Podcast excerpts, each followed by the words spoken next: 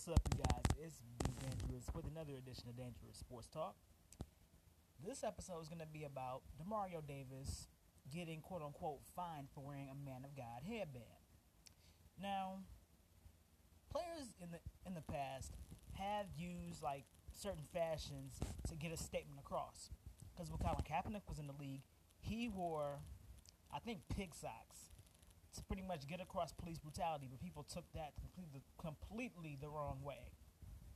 However, Demario Davis is a, Saint, is a Saints linebacker, and he wore a headband that said "Man of God." Now, personally, I don't see anything wrong with it because one, you're pretty much saying what you are because you believe in God, you believe in a higher purpose, which, which, like I said, there's nothing wrong with that. People believe what they what they're going to believe, and some people in the league did not like that and they started to fine him like over like what seven grand. Well, it just came out that he won his appeal.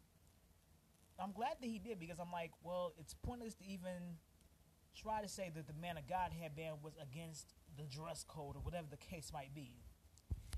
What it really boils down to is the head execs don't want to give any don't want to give God any type of mention. Like, because Tim Tebow was clowned relentlessly for being a Christian man like I said, people are going to do what they're going to do. People are going to believe what they want to believe. And Tim Tebow, even though they try so hard to push him as an athlete, and I don't really see it for him, but Tim Tebow is a good man. Like, I won't ever say anything about him negatively as a person. He's a good person. So when he wore this headband, he was standing firm in what he believed in. He was saying, I'm a man of God. This is who I am. You're going to learn to deal with this. The league tried to come at him with that. And just because this wasn't as, let's see, it wasn't as blown up as, like, say, the Antonio Brown situation was or other situations, but this, like, this was definitely a satisfying win for him. And the league isn't going to in the first place. Because there have been other guys that have done more offensive things, much more offensive things, than wear a headband that says "Man of God." Like like if you're gonna try to fine somebody for everything that they do that doesn't quote unquote conform to the dress code of what the NFL is supposed to stand for, then like fine everybody that does that.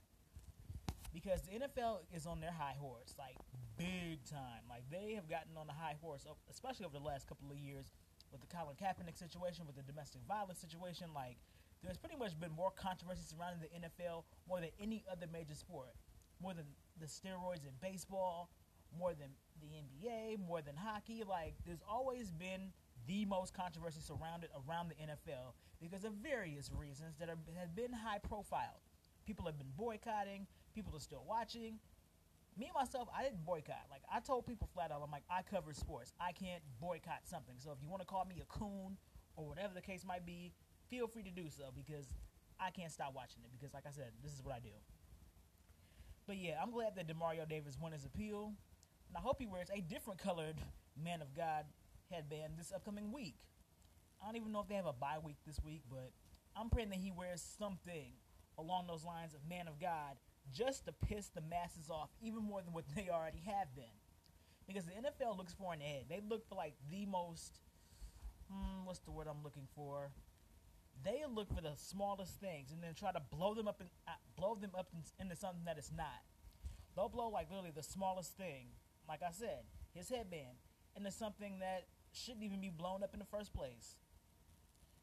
Like, there are guys that have like design cleats. If they don't quote unquote conform to the uniform, they'll fine you on that. If a guy has something on his jersey, like maybe like a emblem, like like pretty much like an to like a like a deceased family member. Like if they want to do something like that, the league will fine them for that. So pretty much, there's nothing that the NFL won't do to fine somebody and try to get over on them and try to strong arm them into doing what they would want them to do. Like I said, players are going to do what they're going to do. You're not going to stop somebody from stop, from believing what they're going to believe and praising who they want to praise, especially when it comes to God, especially in black athletes. Most guys, well, I shouldn't say most. Some guys are very religious they know they wouldn't be where they are without a higher power or a higher source.